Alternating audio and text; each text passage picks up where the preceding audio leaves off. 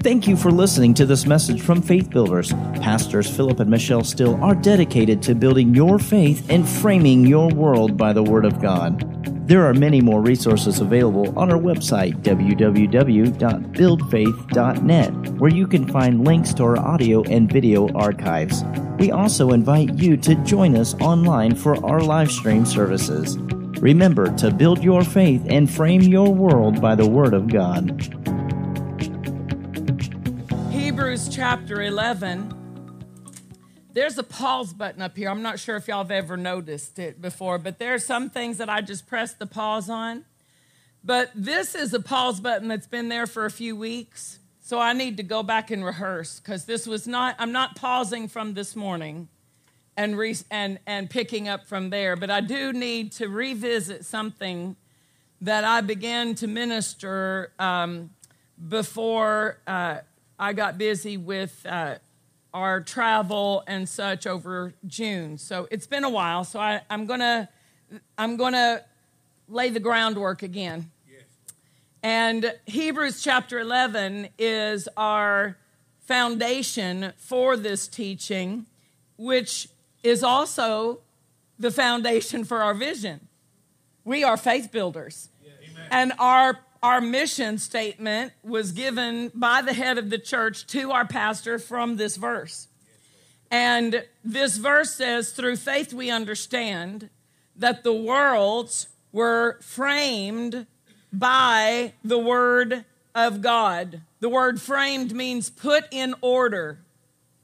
So we talk about creation, and so we say, you know, in the beginning, God created, but this gives us more detail on the creation, the aspect, the how to, the, the actual um, steps.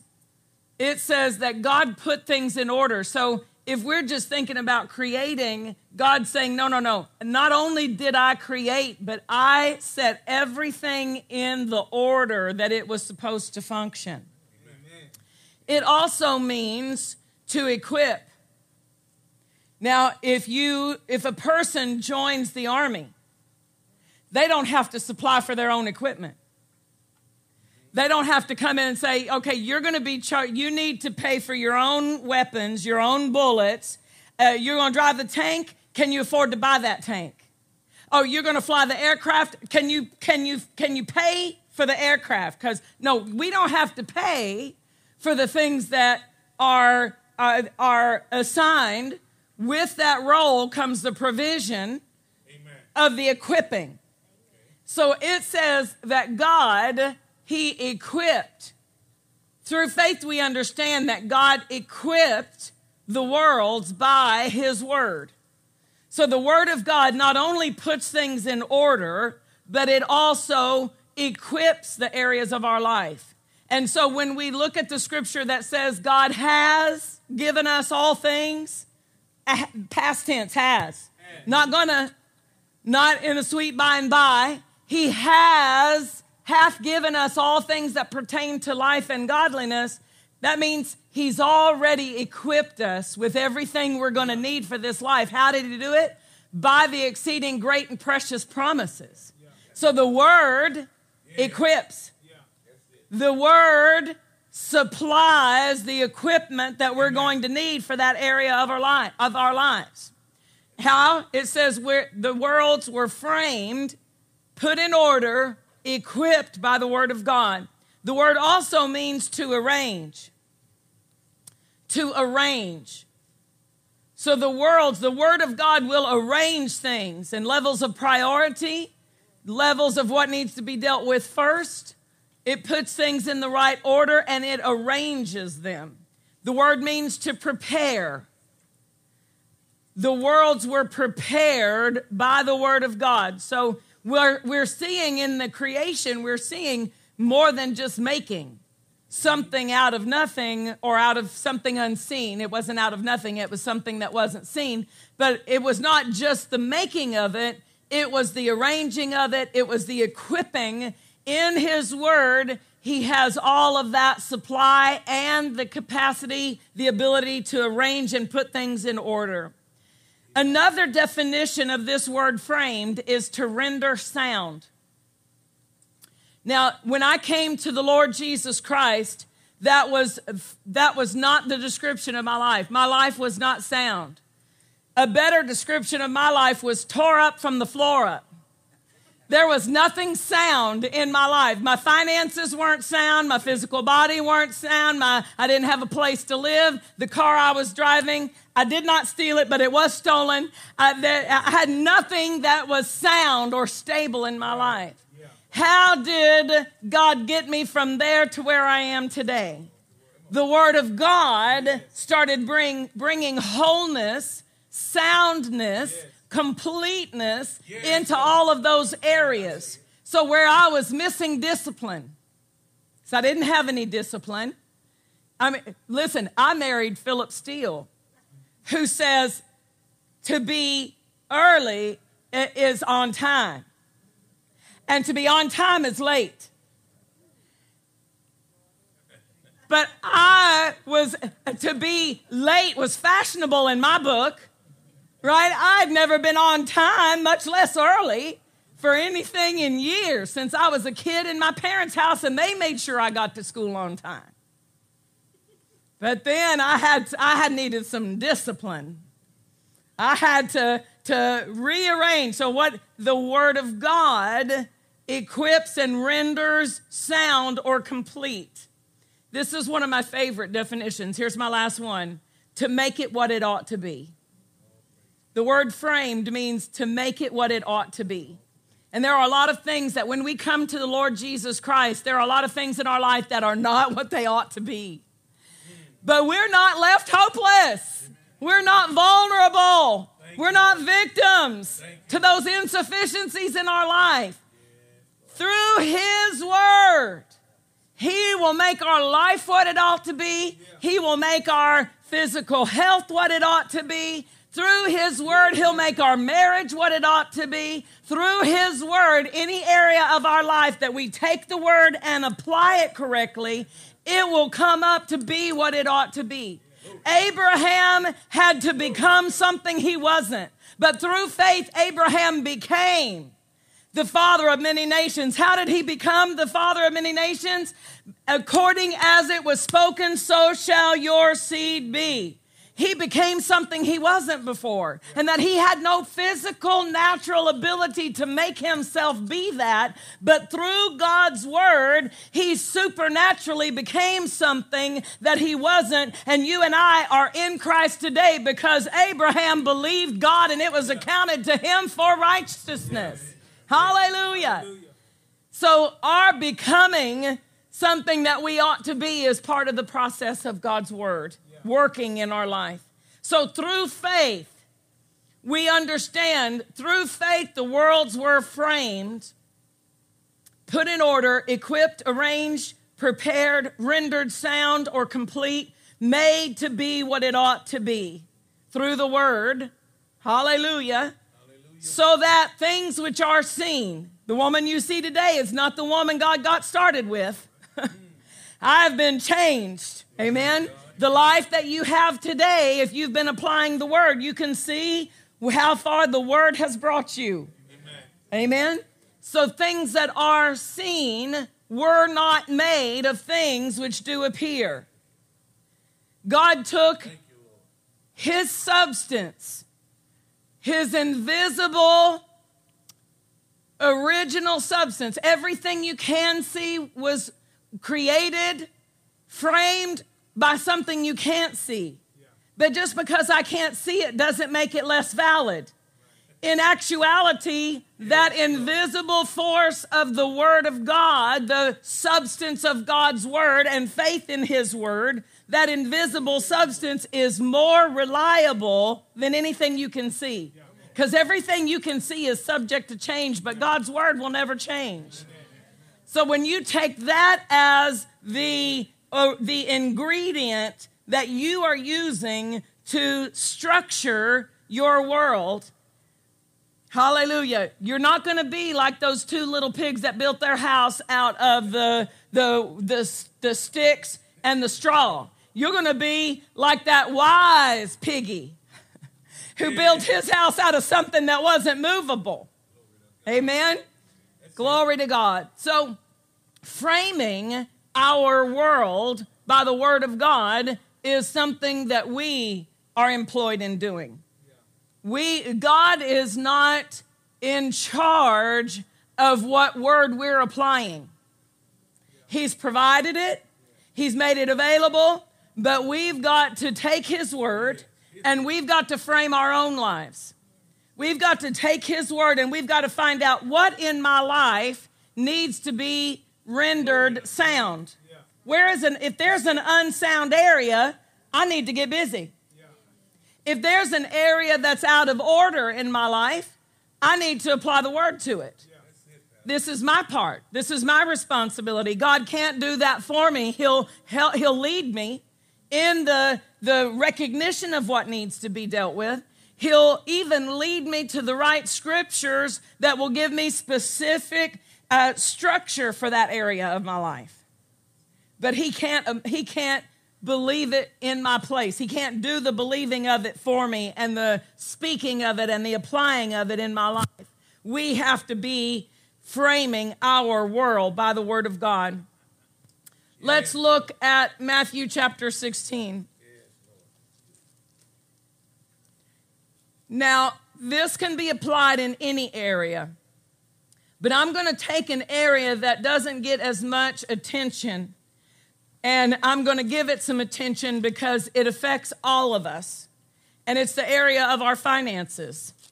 God wants your finances rendered sound. He wants them equipped. He wants the believer's finances equipped for the purposes of God in your life. You, in your own earning capacity, cannot supply for the full call of God on your life as a faith builder. You need the favor of God you need the blessing at work in your life because you are called to be a blessing. And to be a blessing, you need more than your earning capital, you more than your earning potential. You need God's multiplication on the seed that you sow. Amen. So all of us need God's system, his rendering sound and equipping in our finances and so we don't want to wait until retirement. We want to get busy now. We want to put the word to work now so that it will have that momentum in our life. Matthew chapter 16, I want to talk about some of the methods of framing. Matthew 16, 19 says, I will give unto you the keys of the kingdom of heaven the keys of the kingdom.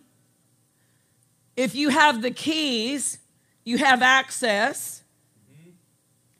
you have responsibility. He says, I'm giving you the keys of the kingdom of heaven, and whatsoever you shall.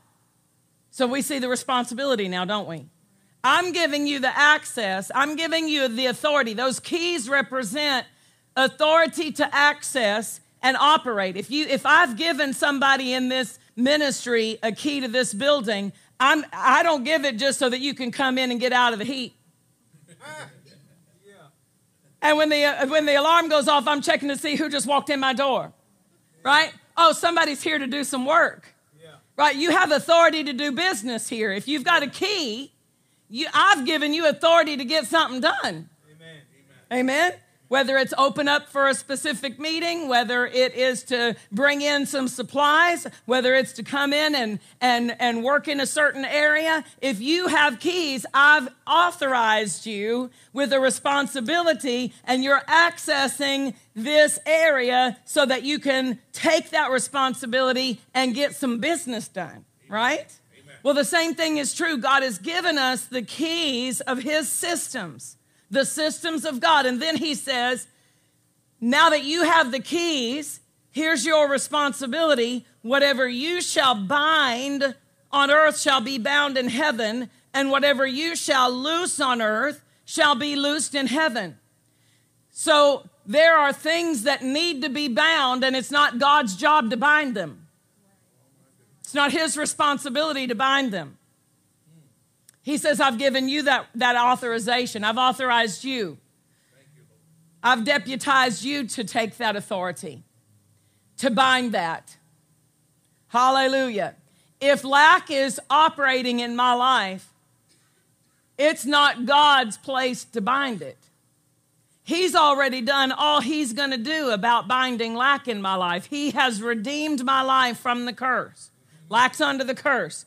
If lack is operating, I've been authorized to tell that lack it's trespassing. I've got to know it.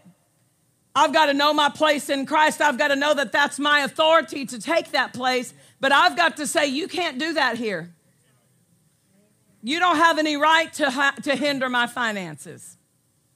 Amen? So I've got to bind it. And then if there needs to be an abundance, it's not God's place to loose it. He authorized me to loose that abundance. So my, my finances need to have my voice governing them.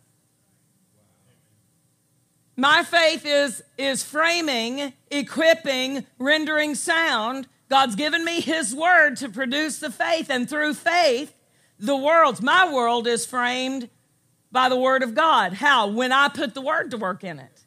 When I take that place of binding. When I take that place of loosing. Let's look at Matthew 18, Matthew 18 and verse 18. So he said, I've given you the keys, so whatever you bind will be bound, whatever you loose. Here again, he repeats that concept in Matthew 18 and verse 18. Uh, let me get on the right page. Verily I say unto you, whatsoever you shall bind on earth shall be bound in heaven, and whatever you shall loose on earth shall be loosed in heaven. So he's letting us know there is an authorization that you've got to take the authority in the areas of your life where things need to be stopped and things need to be started. Did he say in the book of James that Elijah was a man with like passions just like we are, yet he could stop the rain and start the rain? He went into a place in prayer. It was the will of God. He couldn't have done it if it was not God's will. He stepped into that place in his authority with God and could did God want it to rain when it rained? He said, Go tell Ahab it's going to rain. But it didn't happen without the one God had authorized on the earth to be his, his, his authorization. He said, Whatever you bind on earth will be bound in heaven. I'll back you up. Whatever you loose on earth will be loosed in heaven. I'll back you up, but I need you to say something about the situation. I need you to step up and call for some things. I need you to authorize some things in your life. Hallelujah. Hallelujah. So, this is part of the framing. Let's also look at Matthew chapter 6. Because in framing our finances by the word of God, I, there, there is a natural part, and we talk about the natural part of tithing, of sowing seed, and but there is a, a spiritual part as well that that gives that natural part its um, liberty. Here in Matthew chapter 6, Jesus is talking to people who needed some things and they were dealing with their need in a way that Jesus told them not to do that anymore. He says to them, Take no thought, verse 25, take no thought for your life. The Amplified goes a little bit further to expound on that to say, Take no anxious thought. So they were worrying about their physical needs. He said, Don't worry about your physical needs. Take no anxious thought Stop being perpetually uneasy, anxious, and worried about your life. Why? He says, the things that you eat, the things that you drink, about your body, what you shall put on. Is not life greater in quality than food and the body far above? And more excellent than clothing? And then he points them to the birds of the air. Look at the birds of the air. Amen. They don't sow and they don't reap. They don't have the keys of the kingdom. Because sowing and reaping is a kingdom key. Birds don't have the keys. God still feeds them, God still provides for them, and He'll provide for those people who are leaving their keys stuffed in the bottom of their purse, too. Well, yeah, I got some keys, but I'm locked out. Well, get your keys out. Oh, I don't want to dig through my purse. I got keys. I've got authorization, but I'm not going to do anything about it. God will still, out of His mercy, provide for us, but there's a, there's a better quality of living. Pull the keys out. Begin to frame your finances by the Word of God. Build them on a substance that is unmovable. He says, the birds of the air, they are fed, they're provided for, but they don't have the ability of sowing and reaping. You do. Aren't you better off than they are? Why? Because you've got keys. That's why you're better off. You've got the keys of the kingdom. You've got the ability to sow a seed. If you, if you, as long as you don't eat your last seed, you can always get a harvest. Hallelujah. So he says, don't take anxious thought, worrying about your life. He then goes on and he says in verse 27 which of you, by taking anxious thought, by worrying about it, which of you can add one cubit unto his stature? You can't change this situation with the force of worry. So why take ye thought for a minute? And then he turns them to something else. Look at the lilies. Look at the lilies. Uh, ladies, I'm going to lift your expectation. The lilies get a new wardrobe every season. That happens to me all the time. I'm claiming that. I'm setting my I'm setting my sights a little bit higher. New wardrobe every season. I'm all in for that, Lord. I'm all in for that. The, he says they they don't even toil or spin, but look at how they grow. How do they grow? Seed time and harvest. They grow because of the law of seed time and harvest, the key that you have in your, your possession.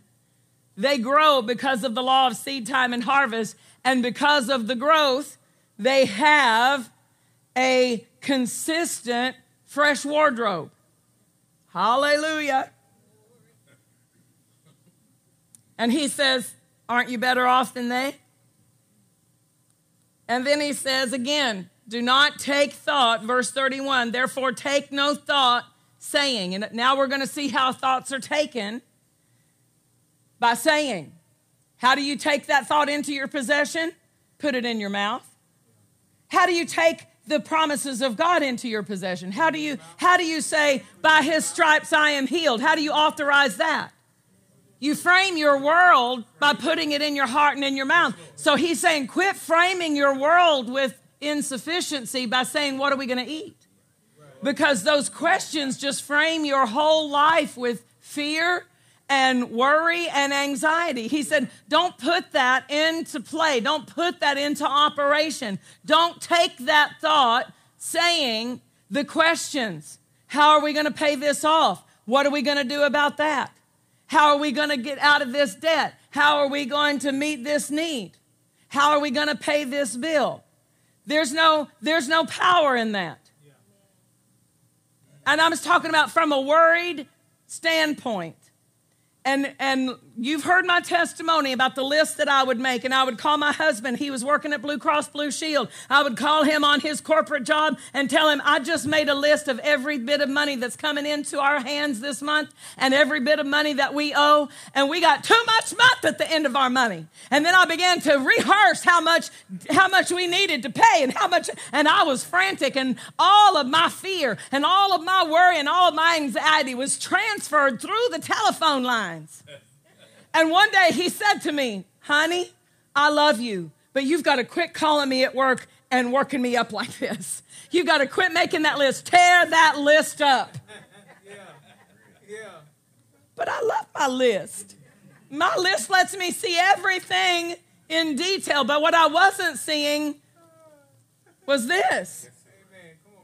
I wasn't seeing what was on these pages. I was so I was so looking at at what the the need was. I couldn't see the keys that were in the bottom of my purse. Wait a minute, I have a key. Where is my key? Been so long since I used it, I'm going to have to dig down underneath and find it. Right? I have a key to this situation. What is it? It's that binding, that loosing, that sowing, that reaping. I'm these keys to the kingdom. That's not my purpose of talking, but I'm just saying these are some of the the implements that we need to use, some of the things that we need to put into practice as we are seeking the kingdom systems. That's what he says here in verse 32. Uh, for all these things do the Gentiles seek, for your heavenly Father knows you have need of all these things. But you seek first. He says, don't seek your need met. If we are seeking our need met, we're in the wrong hunt. We're sniffing after the wrong prey. We're tracking the wrong, the wrong game. If we're seeking our need met, we're off course already. Because that's not where the key is. The key is to seek the kingdom system. What did God provide? Because all things that pertain to life and godliness are available for me. The blessing is a key, a part of this system. The blessing system is the main root or the main um, governing force that God intended to be in charge of our lives. The blessing. If we if we just let the blessing work, if we cooperate and participate with the blessing, if we would honor the blessing, if we would consider the blessing as something so valuable in the sight of God that every person he ever made a covenant with, he brought the blessing to the covenant. God never made a covenant with a man that the blessing wasn't a part of it. And when he made the covenant, the everlasting covenant through Jesus, he made us heirs. He didn't tell us get in line and get a little portion. He said, I'm going to make you a joint heir. Of what? The blessing. If you are Abraham's seed, then you're heirs according to the promise. What was the promise? In blessing, I'll in multiplying, I'll multiply you. In blessing, I'll I'll bless you. It's the blessing. That's that I, I I've inherited that. And you don't wait till you get to heaven to collect on your inheritance. Jesus already died to make the inheritance valid for you, and he rose from the dead to oversee the distribution of it. Hallelujah. So the blessing, that's one of the systems, but I've got to have faith in the blessing. I've got to cooperate with the blessing. And, and I've got to uh, give my, my life that yield sign to the blessing. And again, I'm, I'm looking at different areas, but the main focus is we're framing our world. We're framing our financial world Amen. by the Word of God. Let's look at Mark 4.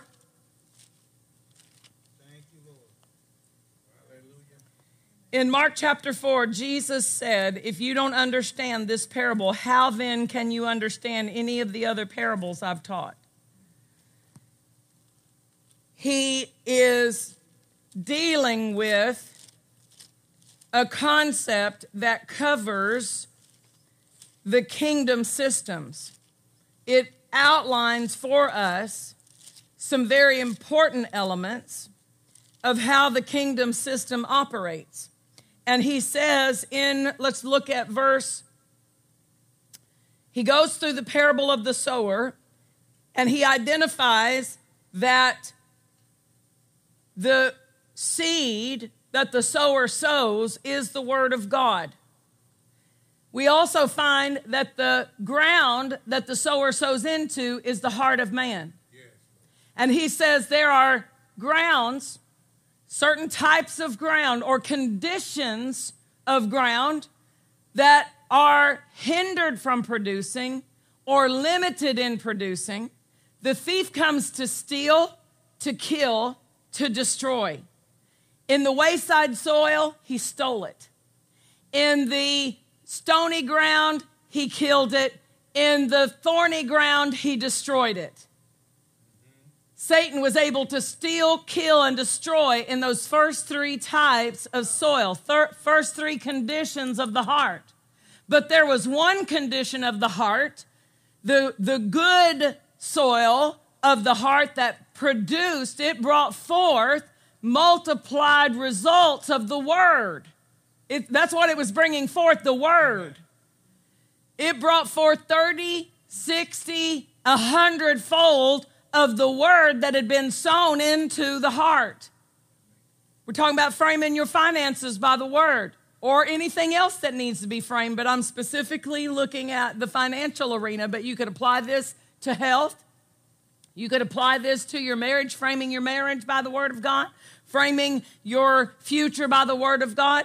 Any of those areas, the soil of your heart has to be in the condition to maintain the growth of the word until the word comes to a fullness in its growth. Yes, Lord. Amen. Come on. So now he says, that's, that's what he laid the groundwork with the parable of the sower. But then he goes on in verse 21 and he says that he hasn't changed his topic. Let me, let me help you right here. He hasn't changed what he's talking about. He said, is a candle brought to be put under a bushel or under a bed? Do anybody, does your house have the light bulbs under the furniture? Light bulbs on the floor, and you got some, some tables over it? Now, where do we put the light bulbs? All right, he's talking about revelation. He's talking about the light of the word. He said, There's nothing hid, verse 22 which shall not be manifested. Or you could say there's, there's nothing sown that won't come, that won't start growing. He just went from talking about the parable of the sower, the seed is the word, put the seed in the heart, guard the heart with all diligence, and what are you going to get? 30, 60, 100 fold return on the seed of the word in your heart because there's nothing sown that, it, that, that won't come to a full fruition, a full harvest if it's not stolen, if it's not killed, if it's not choked out by the cares of this world. Right? If you've guarded the heart and you've maintained your garden, it will come forth. There's nothing hidden which shall not be manifested, neither was anything kept secret, but that it should come to abroad. If you have ears to hear, let him hear, and take heed what you hear. With the measure you measure, with the measure of thought and study you give to the things you hear, take heed what you hear. With the, with the measure of attention you give to the thing you hear, put it over onto amplified. With the measure of thought and study you give. So when you hear, bring ye all the tithe into the storehouse that there may be meat in my house and prove me now herewith. You could let it go in this ear and come out this ear and you can hear, bring y'all the tithe into the storehouse that there may be meat in my house and prove me now herewith if there not be uh, windows of heaven open and I'll pour you out a blessing. Because that's what Charlie Brown heard. Charlie Brown did not have ears to hear. Brother did not have ears to hear. Because he went to school and his teacher said, want, want, want, want, want, want. Exactly. We don't want to let the word have that reception in our lives. We don't want to hear hear a word and say, yeah, I, and the minute you hear the familiarity of the scripture, have faith in God. For whosoever shall speak to this mountain, be thou removed, be thou cast, want, want, want, want, want, want, want. And we're like, yeah, ha, ha, I know that verse. No, no, no. Be careful what you're hearing. The measure of thought and study you give to the truth you hear. Why? Because this truth, we're talking about God's word, this truth has the ability to frame my world. Yes. It has the ability to equip my world. So when God says, You bring the tithe and you prove me now here with this, you need to give your attention to that. God's saying something. And I should be expecting to have what He says is going to happen. Amen. I should be looking for it. Eh, you know, if you're expecting the bus, you know, when, when, um, when I rode my school bus, the, my school bus driver, she was always on time. And, you know, I, I better, when they got time, I was, I, I was good to go ahead and get my books, get my satchel, get my backpack, put it on, get ready, stand up there. Why? Because I, I, I'm expecting. She's going to be here any minute. And if we're expecting, the, with the measure of attention that we give, if we're expecting it, we're going to be looking for it. And so he says, concerning this truth, it shall be measured to you and unto you that hear shall more be given. For he that has, to him shall be given, and to him that has not, from him shall be taken even that which he has. So is the kingdom of God, as if a man should cast seed into the ground. He's still, he's still dealing with the word sown into the heart, the light coming from the word, the harvest coming from the word. If you give the attention to the word, you'll get the harvest from the word. If you don't let the devil steal the word, that word will bring forth in your life. He's still talking about that. He said, This is the kingdom of God. It's like a man who casts the seed into the ground, or we could say the word into the heart, yeah. and he would sleep and rise night and day, and the seed should spring and grow up he knoweth not how.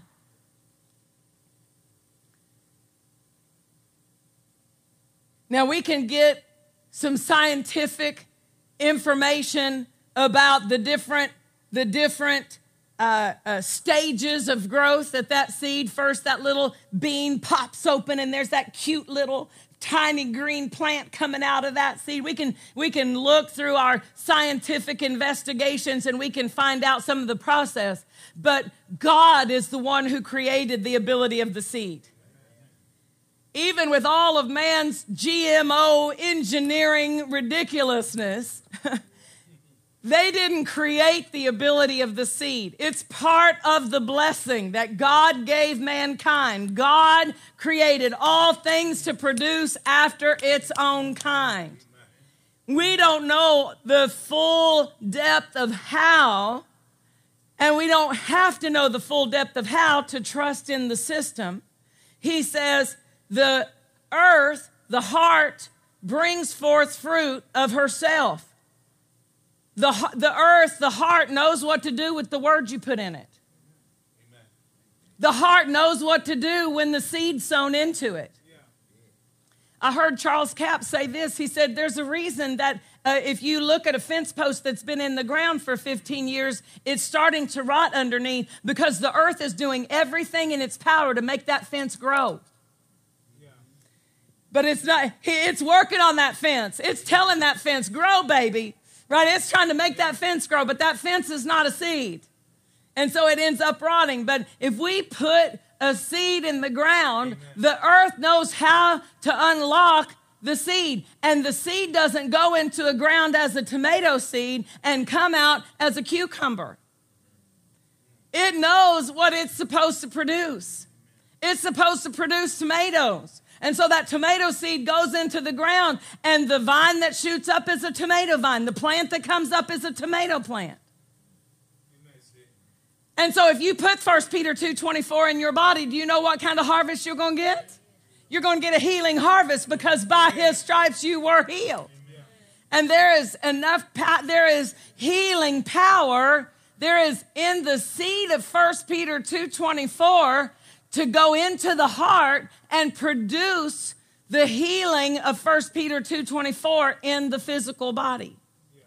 And there is enough financial increase seed in the scriptures that promise the give and it shall be given unto you. Good measure pressed down shaken together and running over. When you begin to put that seed into your heart. Now again there's the natural part that we talk about often tithing, Those are the systems, those are the keys. Sowing the seed, offerings unto God, honoring God in my finances.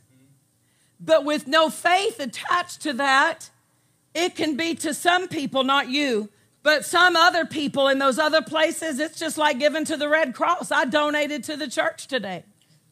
And they're not, they're not with their heart believing for any of the results that God promised in His Word. But you and I, we're different. We want what God said we're supposed to have because the Word is making us what we ought to be. And He says that we ought to be a blessing, not just be blessed. That, that's part of it because before you can be a blessing, you've got to have something to be a blessing with. Amen. Amen. So, sowing the word into the heart concerning financial stability is the way that we bring forth faith for finances in our life. So, where do we start with that? Where do we start? What's a good place to start?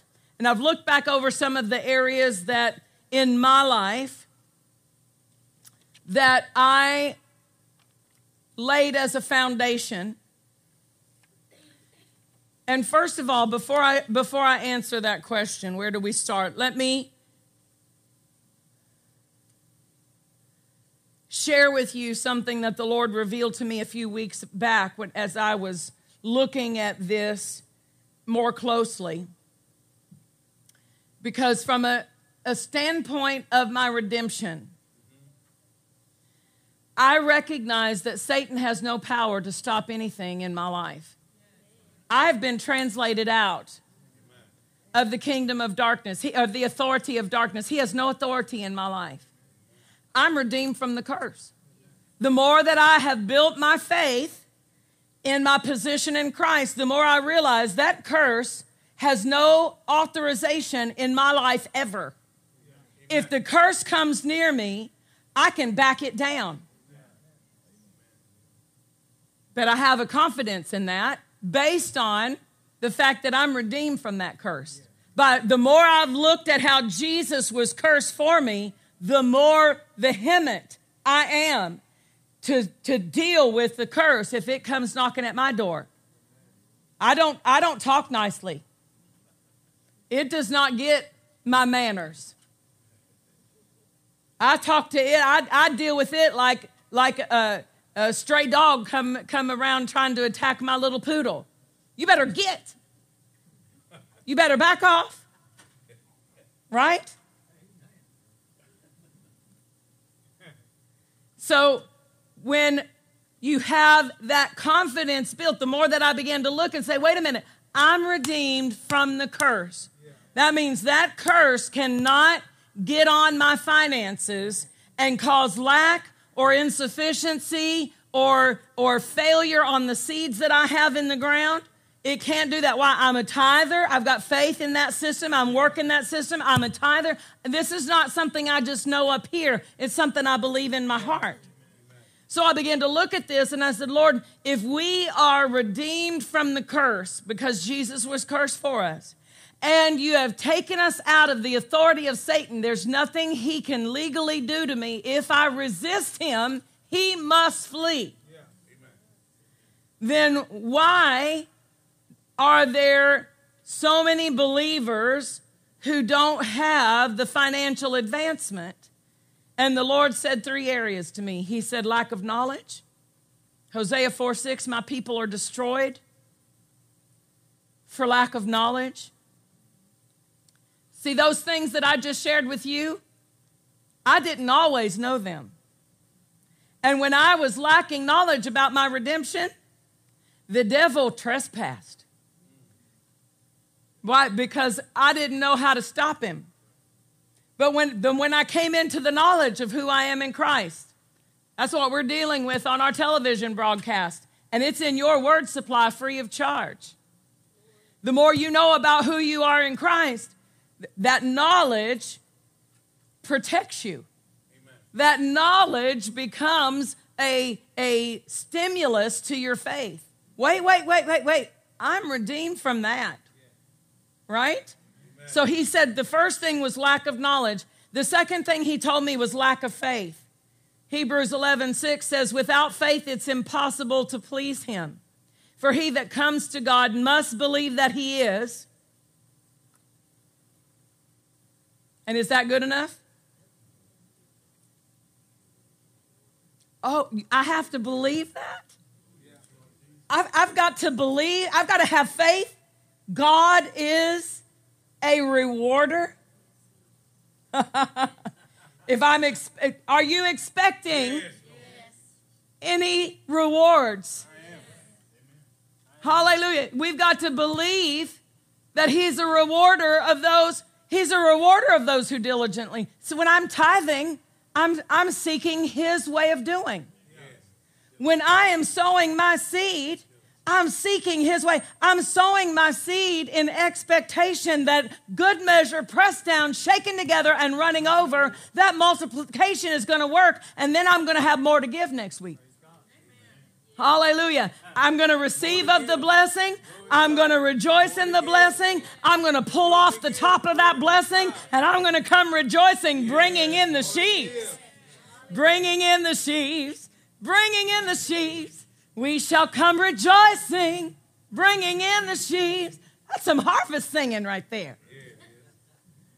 So we've got to believe. So he said there's a lack of knowledge, there's a lack of faith. There are a lot of people who don't believe. They have been deceived and they hear people bashing and saying, oh, those prosperity preachers. Well, you got to tear out a lot of the Bible to pull the prosperity of God out of it. You, how many pages you going to pull out of the Bible? Don't be influenced by the naysayers. Be influenced by the word. Be balanced, but let the word of God show you God is a rewarder of those who diligently seek him. God is the author of the blessing. And the blessing causes multiplication and increase. Hallelujah. It's his idea. And then, thirdly, he said it's a lack of obedience. James 1:22 says that we must be doers of the word and not hearers only. Deceiving your own selves. So to be a hearer who never acts on the word, you are not the enemy. That person is deceiving themselves. Why? Because they're hearing it and they got bobblehead Christianity. I know that. Uh huh. I know. I know. I know. I know. I know. I know. Well, doing the word is what activates it. So he said those three areas we're redeemed from the curse. Satan has no authority. We resist him and he flees but through a lack of knowledge or a lack of faith or a lack of obedience or a mixture of the three, people are experiencing hindrances in their finances. Hallelujah. So let's let's go back and talk about laying this financial foundation, a faith faith for my finances. Now you've heard me talk about my first offering. You could hear it from the back of the room. When I walked up and I put my first offering, it was all of the pennies and the nickels and the dimes. No quarters were left in my purse. I had already used them for my cigarettes. He's brought me a long way. It was my very first offering. I was still in the car with th- that was stolen with only what could fit in that car was the only possessions I had to my name. I was sleeping on the couch of the drummer and of the church and his wife. I had nothing other than what fit in the trunk of that car. So that first offering, I think it may have been a sermon on the widow's mite, and I thought that's me right there. I'm, I was literally a widow at the time, and all I had was my little pennies and nickels. And so I took them up and I thought, Lord, I, I need your help. And so I, I emptied out. That was all the money I had left to my name. I didn't have any other money, any way to get any more money, anything, any way to get any gas for my car unless the people of the church helped me because that's how, how low, how low can you go? I was there. And so I had a, a zero understanding of God's financial system or the plan of God. That was the little bit I had heard in attending that church, and they taught a little bit over the offering. And I thought, well, I'm, if God will do that, I'm going to give what I've got. And so I went up, emptied all of that change purse into that container, and it went ching, ching, ching, ching, ching. You could hear it all the way through the church. But it was a leap of faith for me. It, it was my it was a release of my faith. I am doing the word. I don't have any uh, anything to lose just by acting on the word because I can't get any lower. And so one of the first things that I had to learn is God is my source.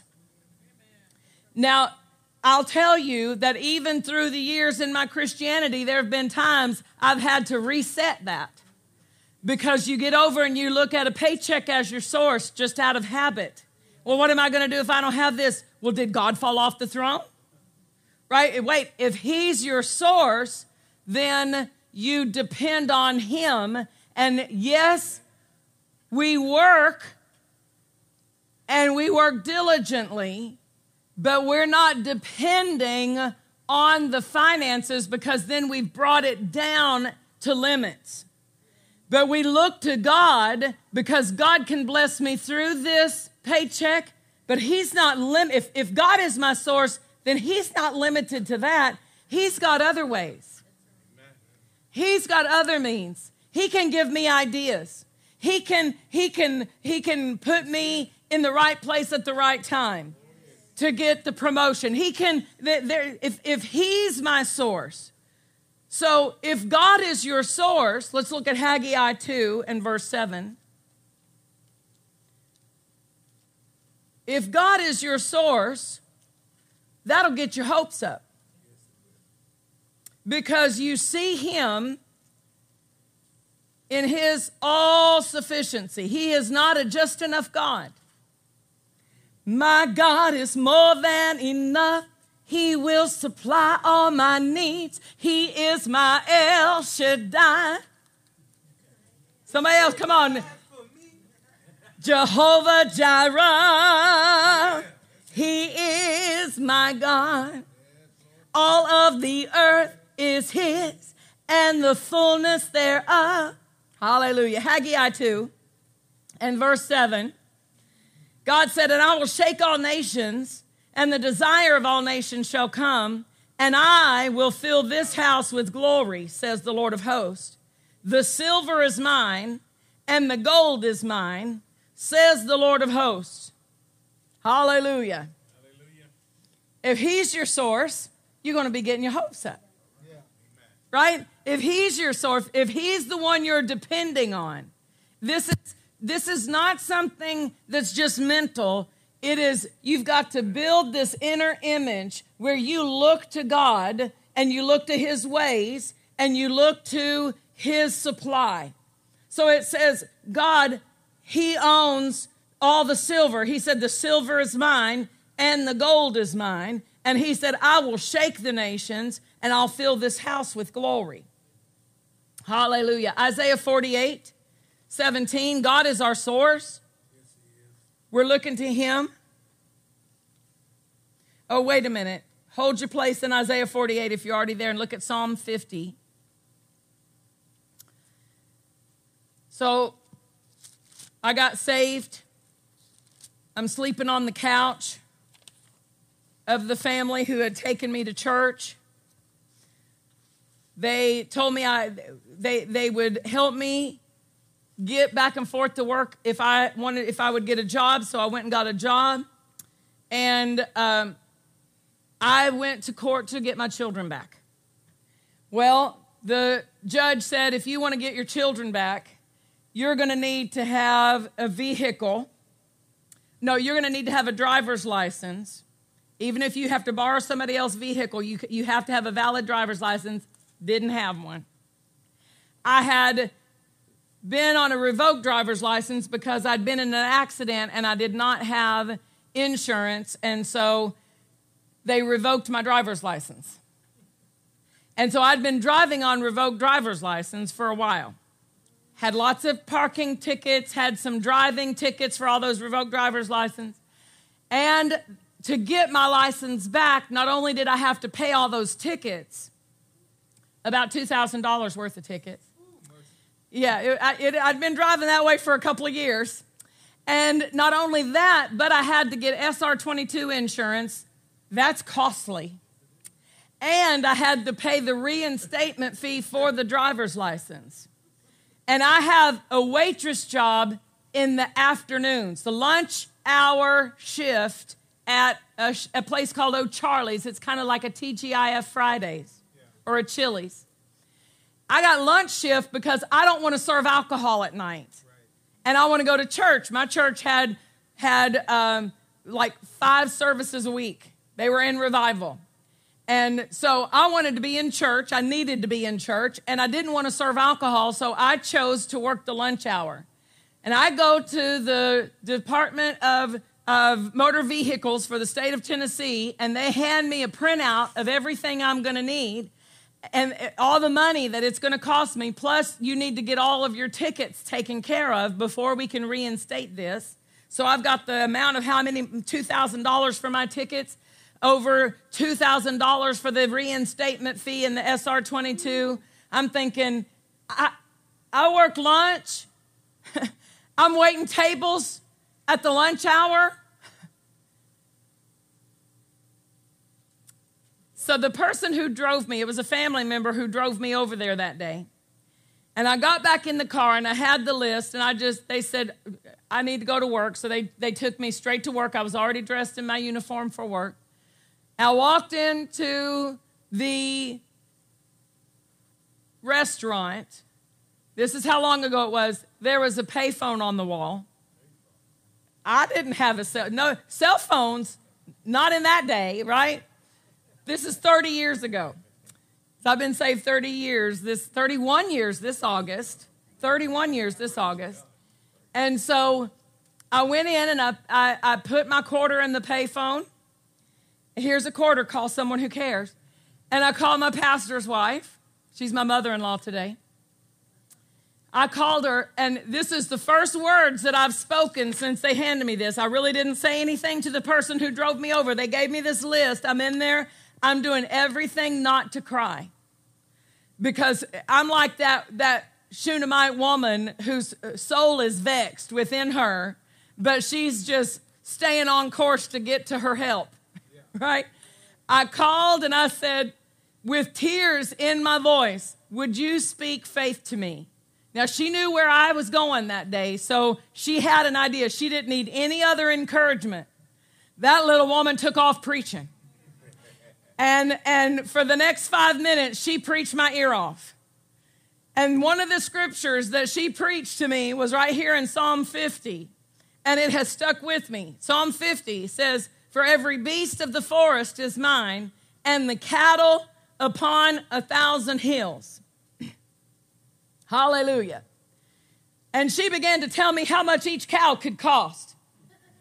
You know, she'd lived in Texas for a while, and, and you know, Pastor was there in Texas, and so that his family had, had pastored there in Texas for a while. She said, I've been on those ranches and I've seen how many cattle can be on those hills, and each one of those cattle can cost fifteen to two thousand dollars. All God needs is to bring you a cow, Michelle. It's not going to take anything for God. This is not a hill for a climber. God's going to be able to supply for you. He owns a cattle on a thousand hills. And she began to preach to me about the provision of God. Yeah.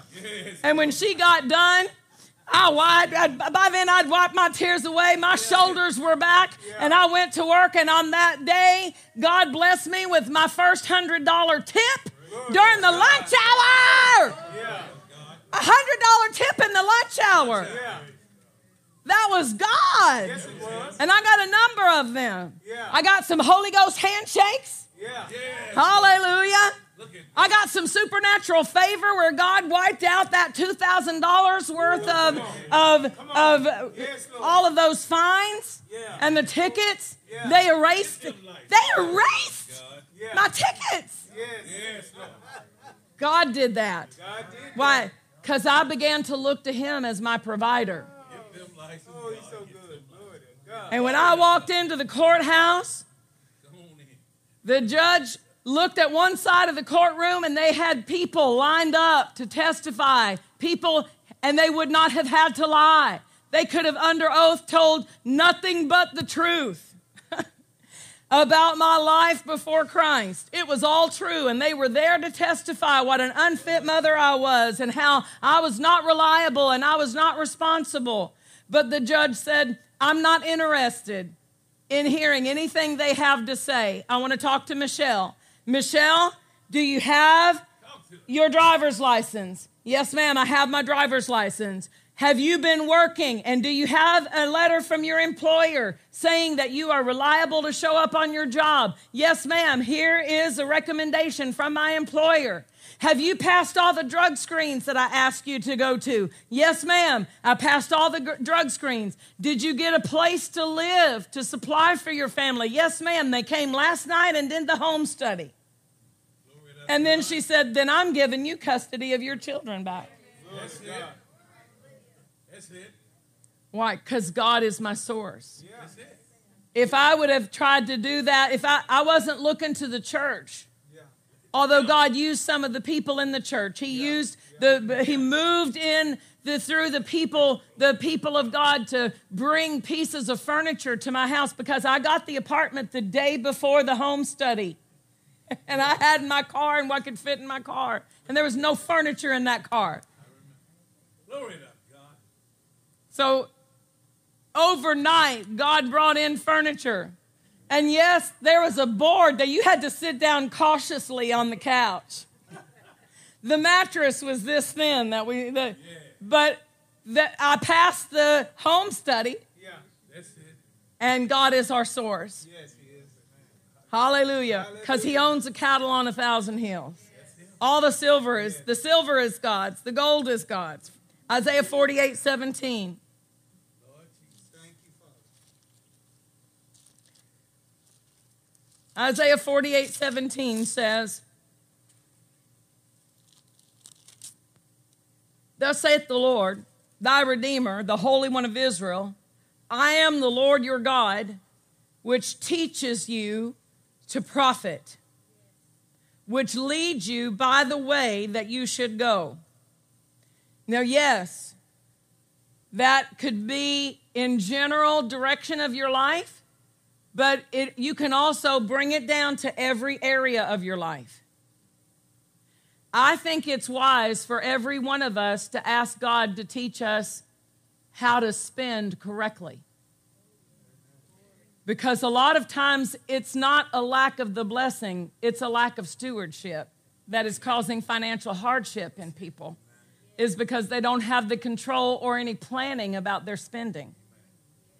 Hallelujah. But God said, I'll teach you. I'll teach you to profit. I'll teach you to profit. If I'm looking to Him as my source, I want His ideas too. I want His strategies too. You know, we tell our testimony of how God brought us out of debt. And mostly the debt was a lack of, of, of wisdom. The debt that we had incurred was a lack of wisdom. Not that we had been like indulgent in a, a foolish way, but it was, for instance, we, we needed a car so bad that we took a car that what they advertised and said they would qualify you for when they got there, they gave you such an exorbitant, exorbitant uh, interest rate that within a matter of months, we were upside down in that car.